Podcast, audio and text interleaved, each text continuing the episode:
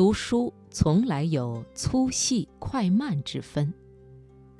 读书细的功夫是阅读的基本功之一。读书要细，这个细说着容易，做起来很难。什么叫细？头发丝这样叫细，还是跟风一样看不见叫细？多读几遍就叫细吗？这么说还是说不清读书要细的基本东西，不如举例说明。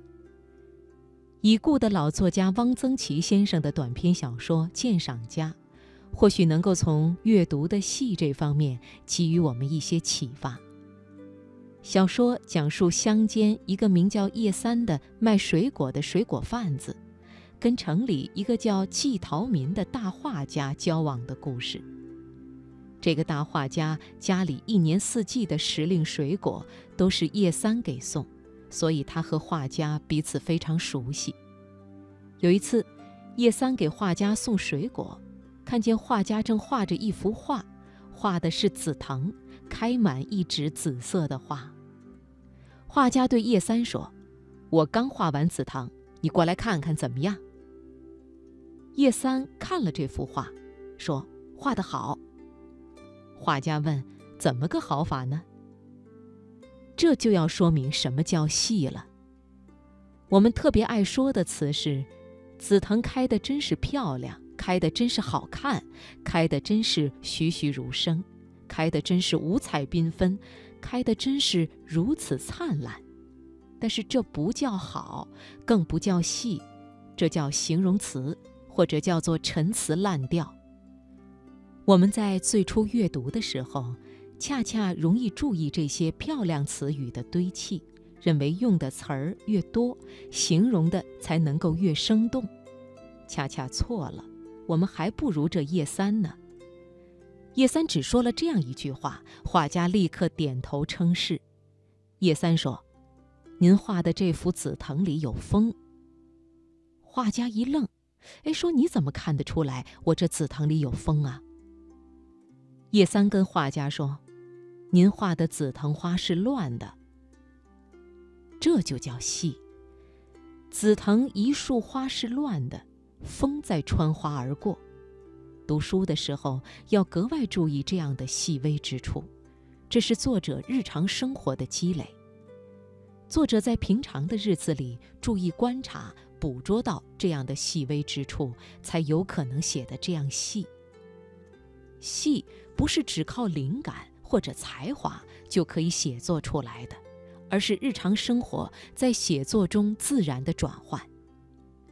而对于我们读者来说，在文本阅读中读得仔细，会帮助我们在生活中观察的仔细；同样，在生活中观察的仔细，也会帮助我们在阅读中读得仔细。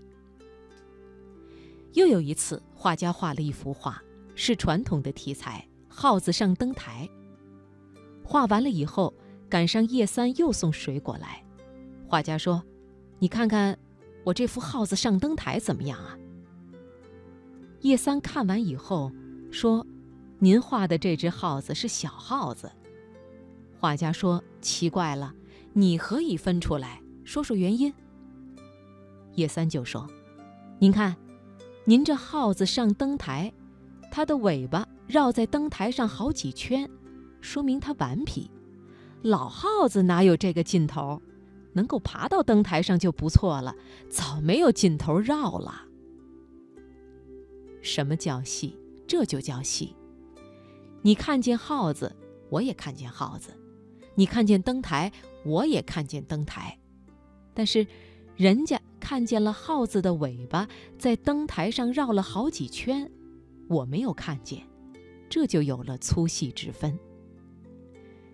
又有一次，画家画了一整幅泼墨的墨盒，这是画家最拿手的。他在墨盒旁又画了几个莲蓬。叶三又送水果过来，画家问他画的怎么样。画家也跟小孩儿一样等着表扬呢，因为叶三是他的知音呢。但是这次叶三没表扬。